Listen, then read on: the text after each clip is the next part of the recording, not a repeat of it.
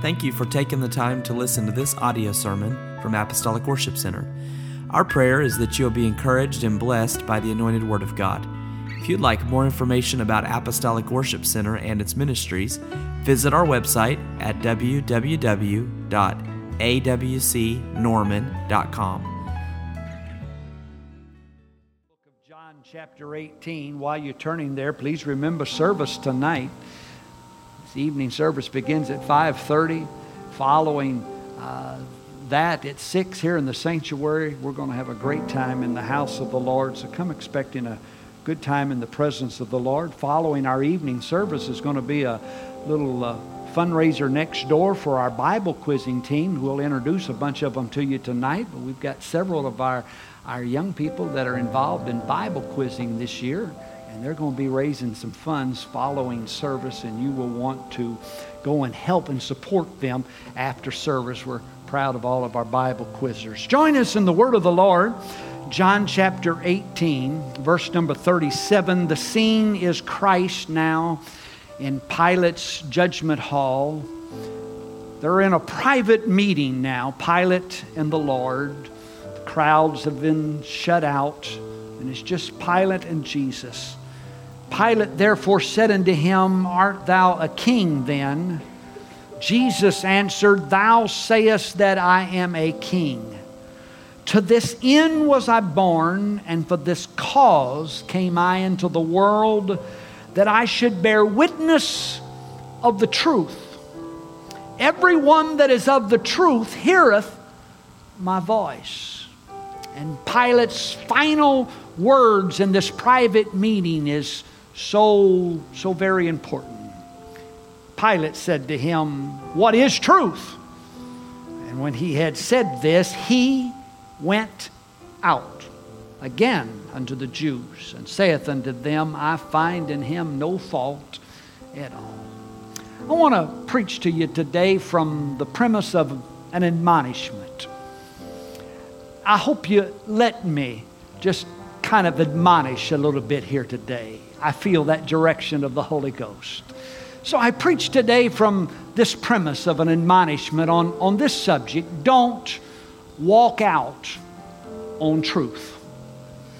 Don't walk out on truth. Would you ask the Lord to help us now? Jesus, we come to you, Lord. We're asking you for the help of the Holy Ghost. I can't do anything without you, Lord. I, I, have no ability or might or talent of my own. I, I can only, God, operate as you would move on us. And I'm asking you to help me now, Lord, to be able to deliver the word of the Lord today in such a way that our hearts receive it. And God, we, we take in those things that will help us, dear God, to receive all that you have for us doing a work of your Spirit and the Holy Ghost in this house. In Jesus' precious name we pray. Would you lift your hands and voice us with me? And can we just make a sound of acclamation unto the Lord Jesus Christ all over the building? I thank you, Lord. I thank you, Lord. I thank you, Lord. I thank you, Lord. I thank you, Lord. I thank you, Lord. I thank you, Lord. Praise God. You may be seated. God bless you. The gospel narrative is given to us by the pen of four writers Matthew, Mark, Luke, and John. And each of these writings of these gospel writers is recorded a, a, a group of meetings that take place over the lifetime and ministry of Christ we see in these particular writings as they describe various ones, individuals, and groups that come to Christ. We see in those various groups that there were oftentimes different motives by which that people sought to have an encounter or a moment of dialogue or a meeting with Jesus Christ. We find that on many occasions there was genuineness, there was sincerity, there was a hunger that was manifested and shown in their wanting to meet with Christ. We see it in Nicodemus as he steals through the cover of darkness across the cobblestone streets and he finds his way into the place where the Lord was and he sincerely is asking. He has questions and he, he's seeking answers and he wants to know about the kingdom of God. We find it again in the Greeks that sometime later came to find Christ and they confess their sincerity, their, their genuineness when they ask of the apostles, Sir, we would see Jesus. For indeed, there were those that sought him out of sincerity. There were those that sought him out of a genuine hunger to know and experience more. And yet, there were others that it was not sincerity, but it was, they came with a sinister attitude. There was a motive in their coming to meet with Christ and encounter Him. We, we see it on, on various moments and encounters that they came to not discover, but rather to be destructive of the ministry of the Lord. We see on one occasion that it was the chief priests. The Bible says that they sent spies that would feign themselves as being sincere, but the real coming was that they might take Jesus in his own words. To each of these, the Lord had a very distinct approach to. There were yet others that were driven to meet with Christ, to encounter him, to inquire of him by a sense of need that they had or existed inside of them. There was the woman with the issue of blood that came pushing through the crowd, through the sandaled feet and the hymns to be able to touch the hem of his garment. And when she did, she was made whole of the disease that she had. We find on other occasions there were those with, with without any type of, of thought of personal property climbs to the top of a roof of a house and tears the roof back to let a friend down to Jesus that that friend might be healed. Or there's blind Bartimaeus that ignores the crowd, lifts his voice, and his incessant crying gets the attention of the Lord, driven by his need to be able to see. There were various reasons why people sought the Lord. And then there is our text this morning. Pilate seems to stand very possibly in a category category all by himself. He seems to stand in a, in a group that is not found anyplace else in Scripture because Pilate does not seek this meeting. It's not something he's inquired after. There was no possessed need that he had that he really wanted to meet with the Lord, and yet we find him in this 18th chapter of John. We find him face to face with a Savior. A meeting he did not request, a need that he did not confess that he had. There was no desire to get together, and yet he is there in a meeting with Jesus.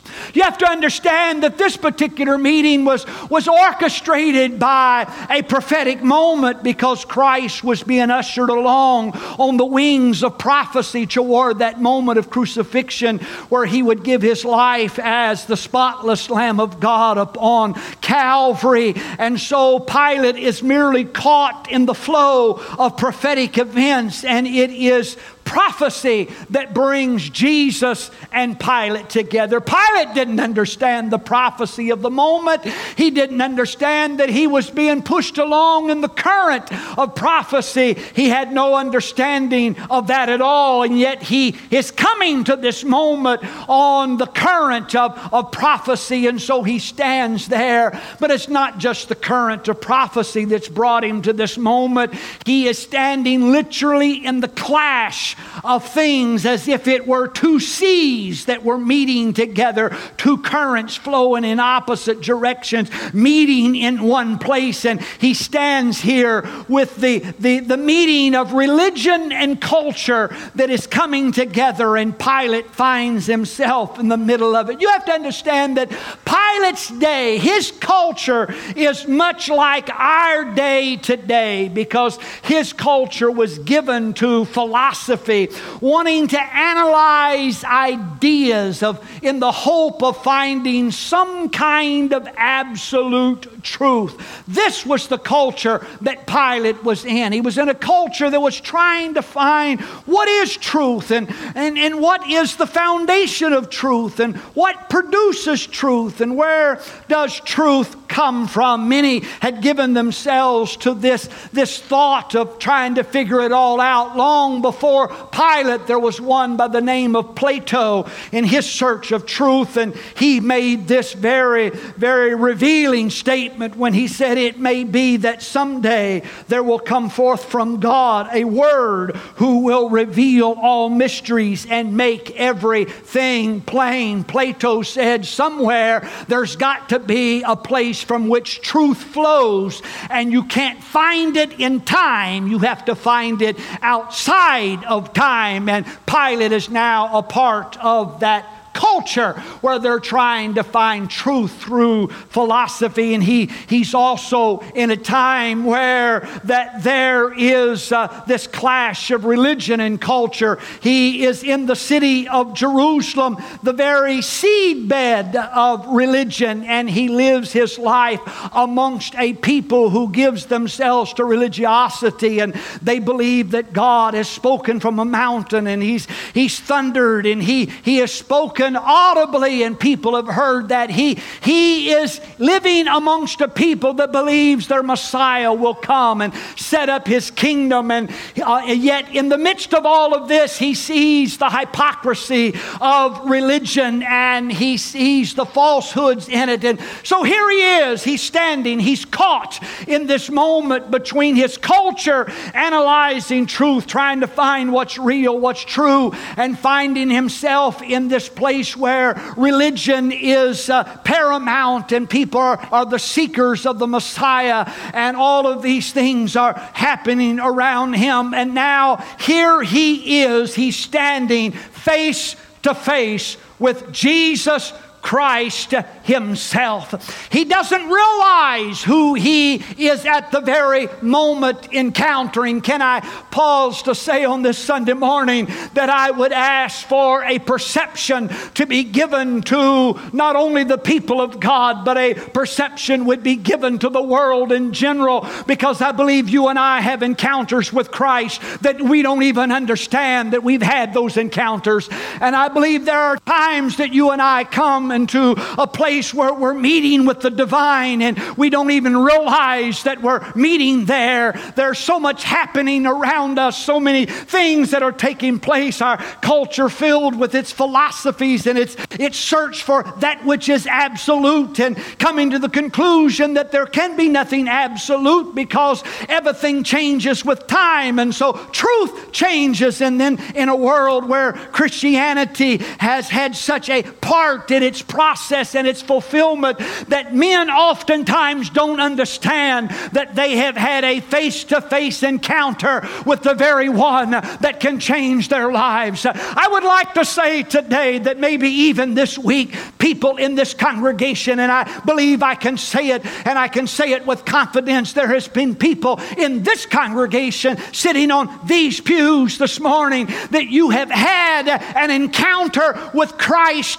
this week that you didn't even realize that you had. And you came face to face with Him in a moment of time, and you didn't even realize what you were encountering. And in that encounter was this offering of something that was far deeper, something that was far more real, something that has depth, something that has trueness to it, something that has power to change and to transform. That's the reason why why you and I have got to become cognizant of every moment of our lives because we never know when we're crossing the path of the one that could forever, ever change our life and alter our course. And we've got to become perceptive that I may be standing at the very moment of the presence of Jesus Christ that can change my life forever.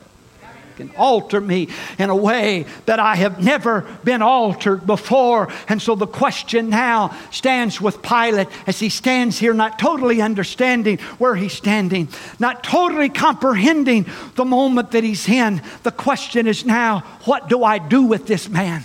What do I do with this one that's called Jesus? I've had this meeting. I didn't summon it. I didn't ask for it. I'm just suddenly, I'm brought face to face with it. My need didn't bring me here. It's just something that has happened that has crossed my path, a chance and an opportunity. Now, what will I do with Jesus Christ? Hear me today, friend. Somewhere in our lives, we will cross that point in that moment, whether we understand it or not, that we have to decide what will I do with Jesus? What am I going to do with him? What will I do with my relationship with him? What am I going to do about my worship toward him? What am I going to do in my opening in my heart and my mind and my life to him? Those are moments that I may never retrieve again, but I have to understand I have to come to the place where I understand that I am going to do something with Jesus Christ. And even on this Sunday morning, right here in this building, we are coming face to face with the very one, the author of life and the giver of life that can change our life and alter our course. And before we walk out of here today, we're going to have to decide what am I going to do with Jesus? What am I going to do with this one that's come and opened his hands to me and opened his arms to me, that's standing in front of me? I don't totally understand it, I don't comprehend it, but I got to find out what am I going to do with Jesus? I'm on a deal. So Pilate standing here, and he does what any of us would do in the moment with this mysterious figure, this one he's heard very possibly about, one that I'm sure has caused attention to come even to the courts of Pilate. And he's standing here, and there's questions that start rising up out of him. Things he didn't even know was there things that he didn't even realize that was in the depth of his spirit but he just started asking questions. Did you know if we would give God just a little bit of time in our life, there are things in the deep recesses of our soul that is searching for answers that we've kept veiled and covered, and we have no idea that they're there. But in an encounter with Jesus Christ, suddenly those questions start rising up out of us. He gives a series of five questions that he has for the Lord. It's a private meeting now. It's just Pilate and the Lord. The crowds are outside. It's just him and Jesus. And he starts asking questions. And he asks question number one. He says, Art thou the king of the Jews. No doubt he had heard the prophecy that one day the Jews would have a king. And much attention's been given to this lowly man from Nazareth. And so he has to just ask the question. It's, it's gnawing inside of him Art thou the king of the Jews. Let me rephrase it and put it maybe more in our terminology. Are you who they say you are? Are you the one that your prophecies have talked about? Are you the king of the Jews? And then he asked him a second question Am I? Am I a Jew? In other words, uh, uh, how, how, do I know anything about any of this? I, am not part of religion. I'm not part of your religious customs and, and culture. I, I don't know anything. How am I supposed to know any of this? I, I, I don't know how to get a handle on all of this. Am I a Jew? And then he asked him another very pointed question. He says, What hast thou done? What, what, what is it? What have you accomplished? What, what, what has been the, the, what has been the foundation of your ministry? I need to know a little bit about you. What have you done? And then he asked, Art thou a king? He comes back to this whole idea of the kingdom again. And then he finally concludes with the question of our text this morning when he says, What is? What is truth? I've stood here and I've talked to you, and you talk about things as if they're so absolute. You've talked about things as if they're, they, they are set in concrete and there's no way of altering them. And I want to know what is truth and how do I know truth? Now, many probing Pilate standing before Christ has thought he was just the voice of a skeptic. Others have thought there was a tinge of cynicism, and others thought he was just merely being snide, but I give to you a conclusion this morning that I think Jesus detected in Pilate there was just a little open door.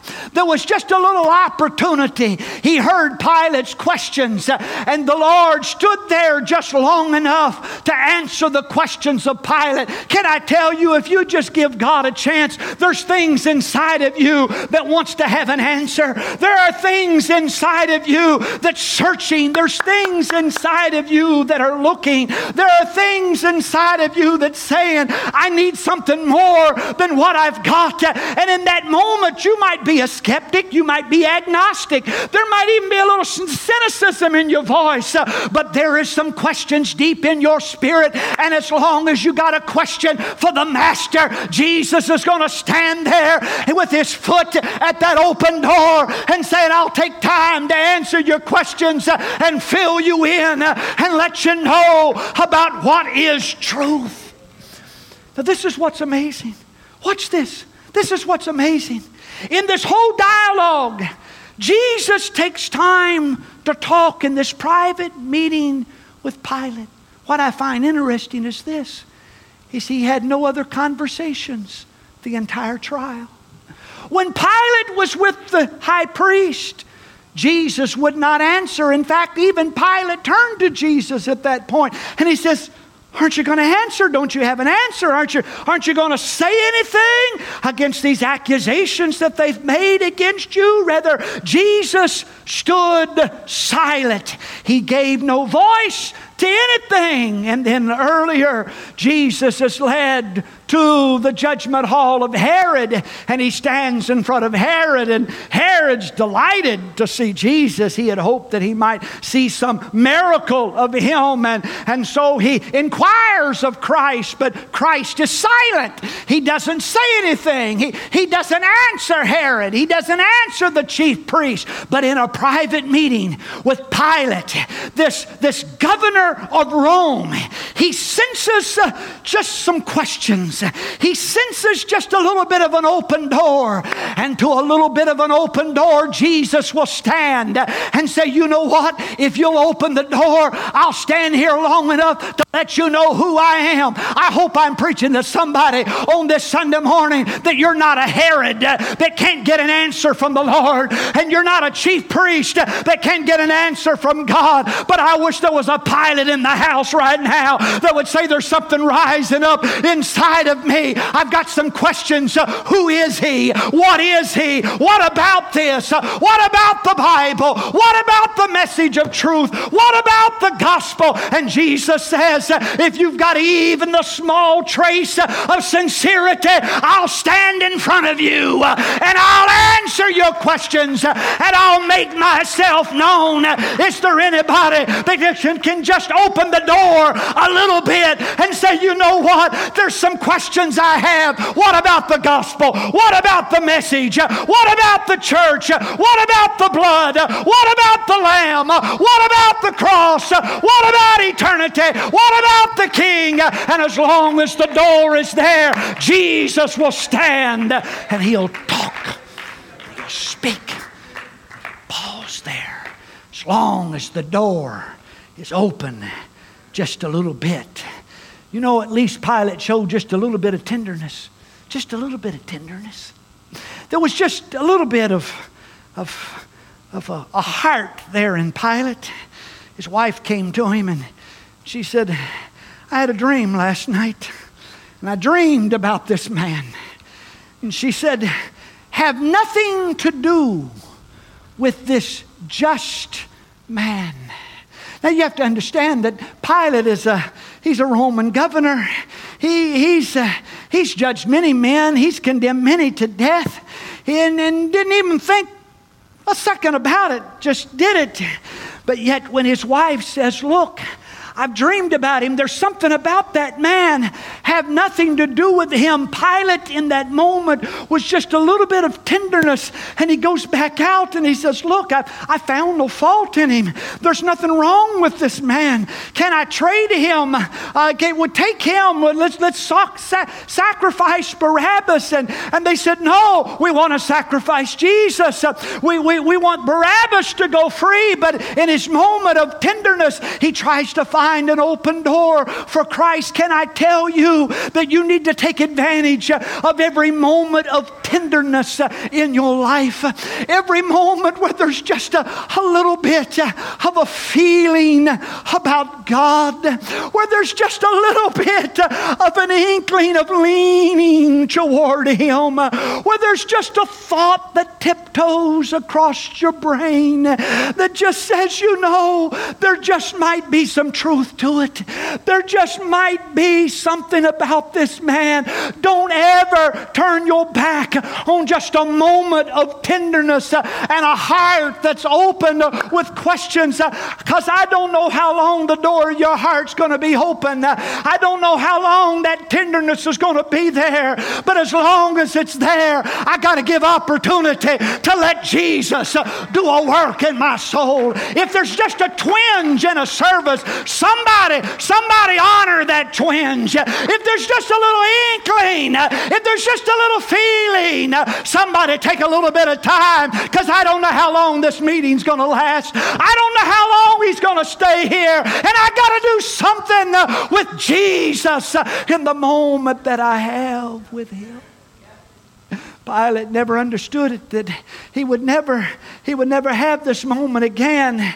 He would never ever he would never ever cross paths with this Jesus of Nazareth again that there would never be the moment for questions to be answered and tenderness to be built upon. He doesn't understand that and so he leaves and he says what is truth.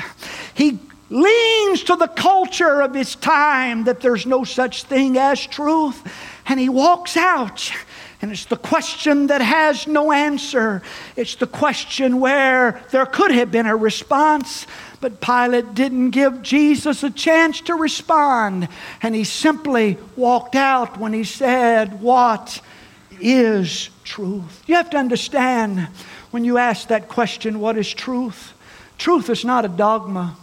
Truth is not a creed. Truth is not a doctrine.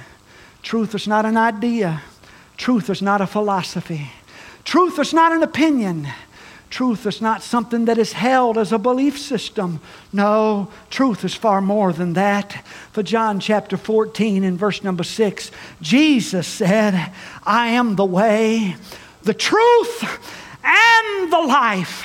No man cometh unto the Father but by me. Truth is not a doctrine. Truth is a person. That's what truth is. Truth is a person. Truth is an individual. Jesus Christ is truth. If you want to find out what truth is, find Jesus and you'll find truth because truth is not a written article. Truth is not a written statement. Truth is not a bylaw. Truth is not a covenant. Truth is a person. And when Pilate said, what is truth. He didn't give Jesus a chance to respond and say, I am the truth. But if you hang around long enough, you find out that Jesus Christ is the truth, He's the way, and He is the life. That's why Paul says in Second Thessalonians that the spirit of the Antichrist would cause much delusion because they receive not the love, not for the truth. We must quote that scripture, not love for the truth. They did not receive the love of the truth because truth is not a doctrine, it's not a covenant, it's not a creed, it's a person. Oh, friend, I want to receive the love of the truth in my heart. I want God to do that work in the depths of my soul because when you understand that truth is a person and that that person is Jesus Christ, then you come to know the truth about God because you see in the Old Testament, God God was a spirit that could not be seen. He was kept behind veils uh, where men could not approach but once a year, and that only the high priest. But when you come into the New Testament, uh, Jesus Christ uh, becomes the manifestation of that Almighty God of the Old Testament. That's why Colossians chapter 1 and verse 15 says, He's the image of the invisible God, and He's the firstborn of every creature. If you want to know what God looks like, look at Jesus, uh, because Jesus uh, is the manifestation uh, of the Almighty God, because Jesus, He indeed is God manifested in flesh. And you find out that God, the God of the Old Testament, while He passed judgment, that Christ of the New Testament reveals that God is merciful and God is gracious and God is kind and God is loving Uh, and God is for, for, for that He is forgiving uh, and that He's patient with us uh, and that His love reaches out toward us. Hear me today, friend. You want to know what truth is? Look at Jesus. He's the manifestation of an all loving God. But he's not only the truth about God, he's the truth about man himself. Because you understand, man indeed is sinful and he, he is in a horrible condition. But I want you to understand today that Jesus Christ came as the Redeemer, as the Lamb to provide redemption for us. For Luke 19 and 10 says, The Son of Man came to seek and to save that which is lost. And in Luke 5 and 32, he says, I came not to call the righteous, uh, but I came to call sinners uh, unto repentance. Uh, Jesus Christ is the truth that man may be lost, he may be sinful, but he doesn't have to stay that way. He doesn't have to stay in his sins. He don't have to stay in his wickedness, but he can come up out of the miry clay and have his feet set on a solid rock to stay. Oh, hear me. You want to know what truth is? You won't find it in a piece of paper. You won't find find it in a doctrine, you'll find it in God Himself, in the face of Jesus Christ. Not only is it the truth about God, not only is it the truth about man, but what is truth? Jesus Christ is the truth about eternal life. John 3:16 says, For God so loved the world that he gave his only begotten Son, that whoever believeth in him should not perish, but have everlasting life. John said it like this that God was manifested, and by doing so, the manifestation of the love of God toward us was shown in that He gave His only begotten Son that we might live through Him. Can I tell you the truth here today is that God wants you to live forever in eternity with Him in the righteousness and the peace of His government. Can I tell you the truth about Jesus? That in my Father's house there are many mansions. If it were not so, I would have told you. I go to prepare a place for you, and if I go, I shall come again to receive you unto myself, that where I am, there ye may be also. What is truth? I'll tell you what truth is it's the incarnation of God in Jesus Christ. It's Jesus offering himself in redemption on the cross and providing for you and I eternal and everlasting life. But here stands Pilate now. Here stands Pilate. This moment, this audience with Jesus. He's standing in front of truth. He's standing in front of the one that can change and alter his life. He is so ingrained with his culture. He's so ingrained with the customs of his day. He's so ingrained with thought that there can be no absolutes. There can't be one that can be God Himself, that can be my Redeemer, and the provider of eternal life. And so Scripture tells us in John chapter 18 and verse number 38 that Pilate asked the question, What is truth? And in that moment, whatever opening Pilate had, whatever hunger that might have existed, whatever opportunity that might have been there, whatever tenderness that might have been a part of his heart in that moment, he closed the door. For Scripture says, and he went out and left Jesus standing alone. Did not wait for an answer. The door had been open, the opportunity had been given. But Pilate left truth standing and he went out, never to return again. You see, Jesus had told Pilate that everyone that hears my voice is of truth. In other words, they're genuine and sincere if they hear my voice. He said, Those that are really hungry can hear the voice of God inside of them. They can feel the pulling, the tugging, the longing of God. It's when I cannot hear that voice that I'm in a very dangerous position and I find myself in a dangerous spot. And Pilate just simply closes the door and goes out. And this is where I felt so strongly today to bring this word of admonishment. Don't walk out on truth. Don't walk out on the very one that can change your life, that can alter your course. Whatever hunger is in your heart, whatever thirst is in your soul, whatever little twinge there, there might be, find every way possible to keep it alive. Don't let it yield to the culture of our day, to the ideas and the philosophies of our hour. Stand before Him as long as you can stand. Keep that meeting going as long as you can keep it going. As long as you can stand there, stand. If you have to brace yourself, brace yourself. If you have to sit down a little while, sit down, but don't walk out on truth. Because once you walk out on truth and that door closes, there may never, ever be an opportunity for that meeting again. And it is so with Pilate that their paths never crossed again. There was never an opportunity for him to speak to Christ again. There was never a chance. There was never a moment. They never came together at another moment in time.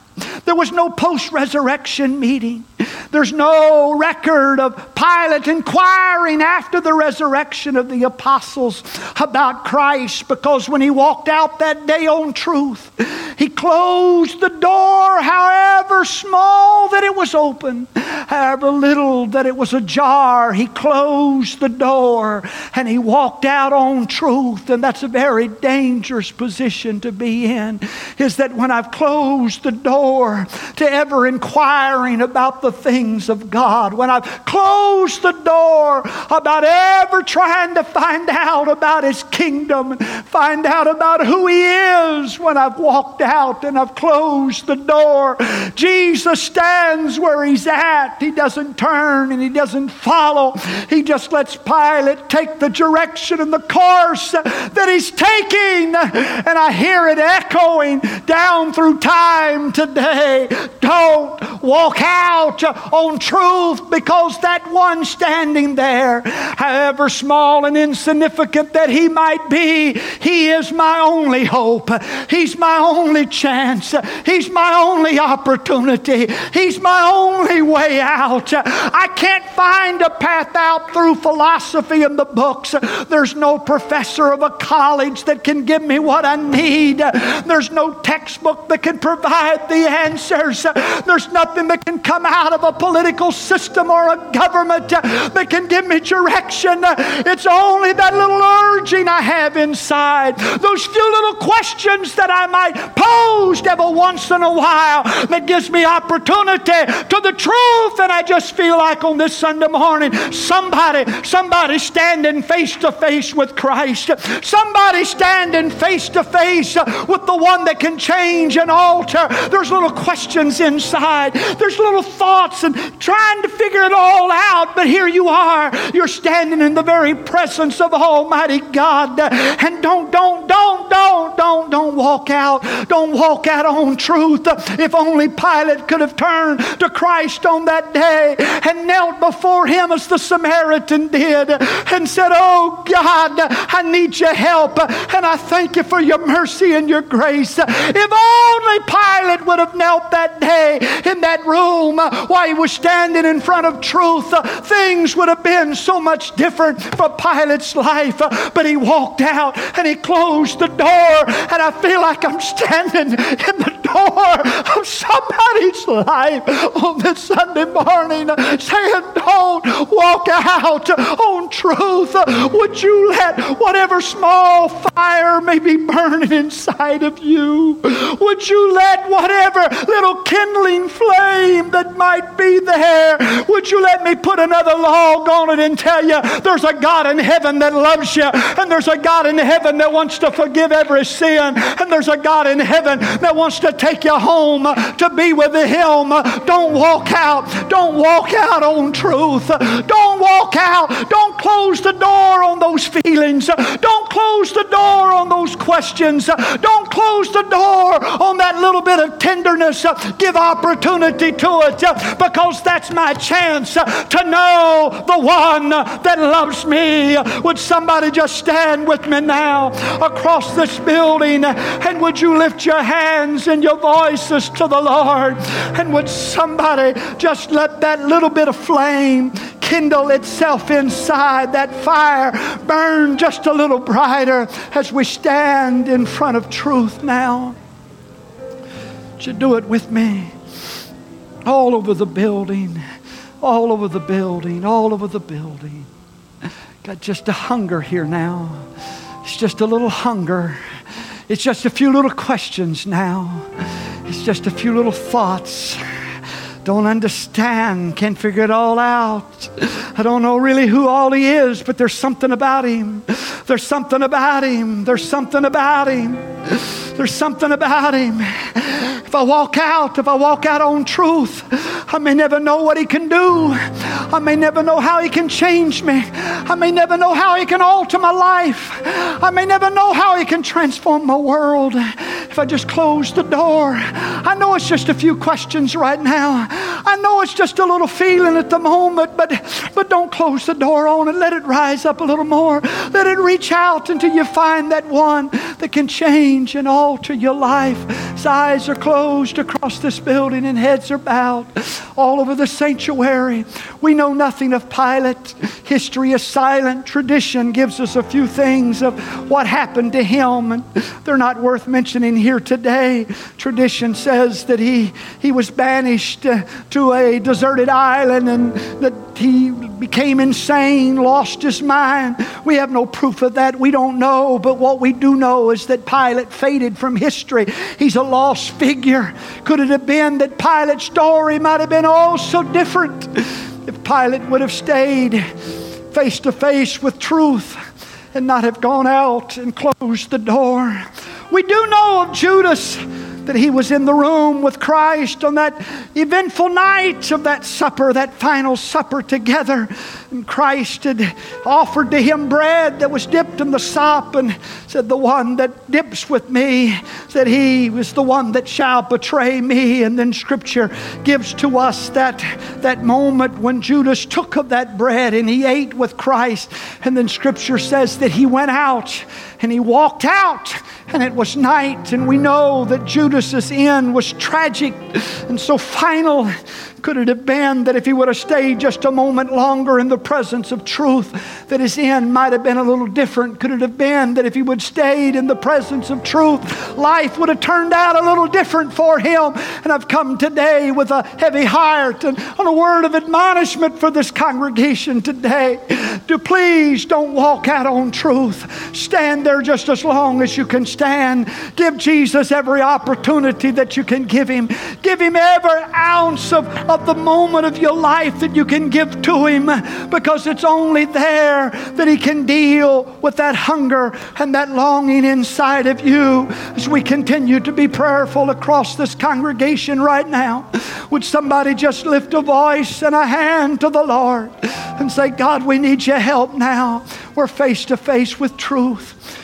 Face to face with the one that can change my life, that can alter my way. He's standing here saying, if we would repent, that He would forgive, that if we would be buried in His name, that He would remit our sins, that if we would open our hearts, that He would fill us with the baptism of the Holy Ghost, filling our lives so completely and totally and full. Here we are, we're standing face to face now with truth. Just a little question has brought us to Him. Just, just a little, little flame that's kindled inside of us. Just a little hunger. We're standing here now, and He's reaching His heart out.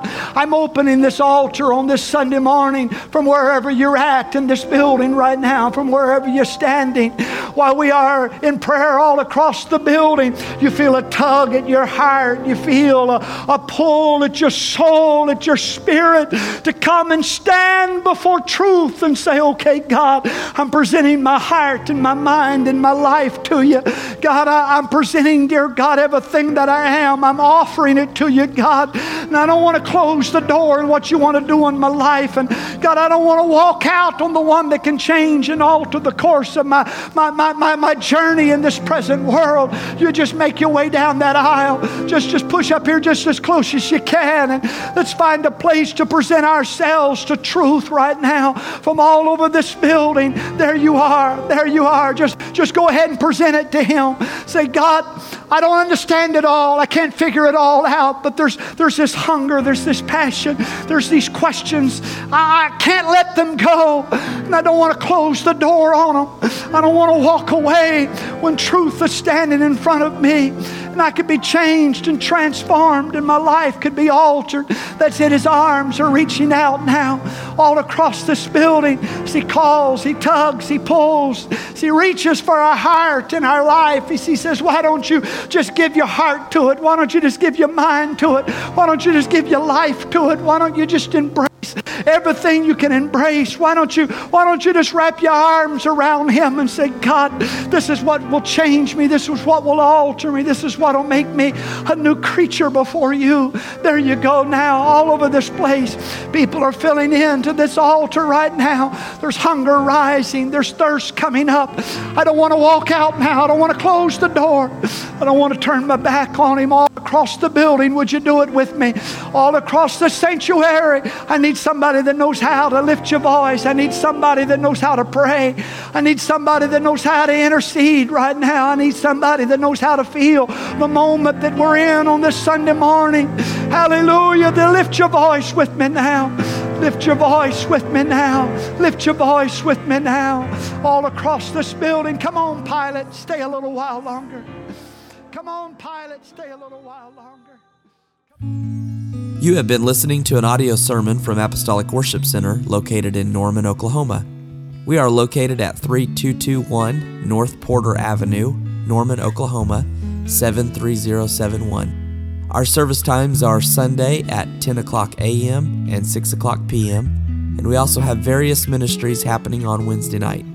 For more information, visit our website www.awcnorman.com. Call us at 405 329 1285 or email us at info at awcnorman.com. We hope that this recording has been a blessing to you.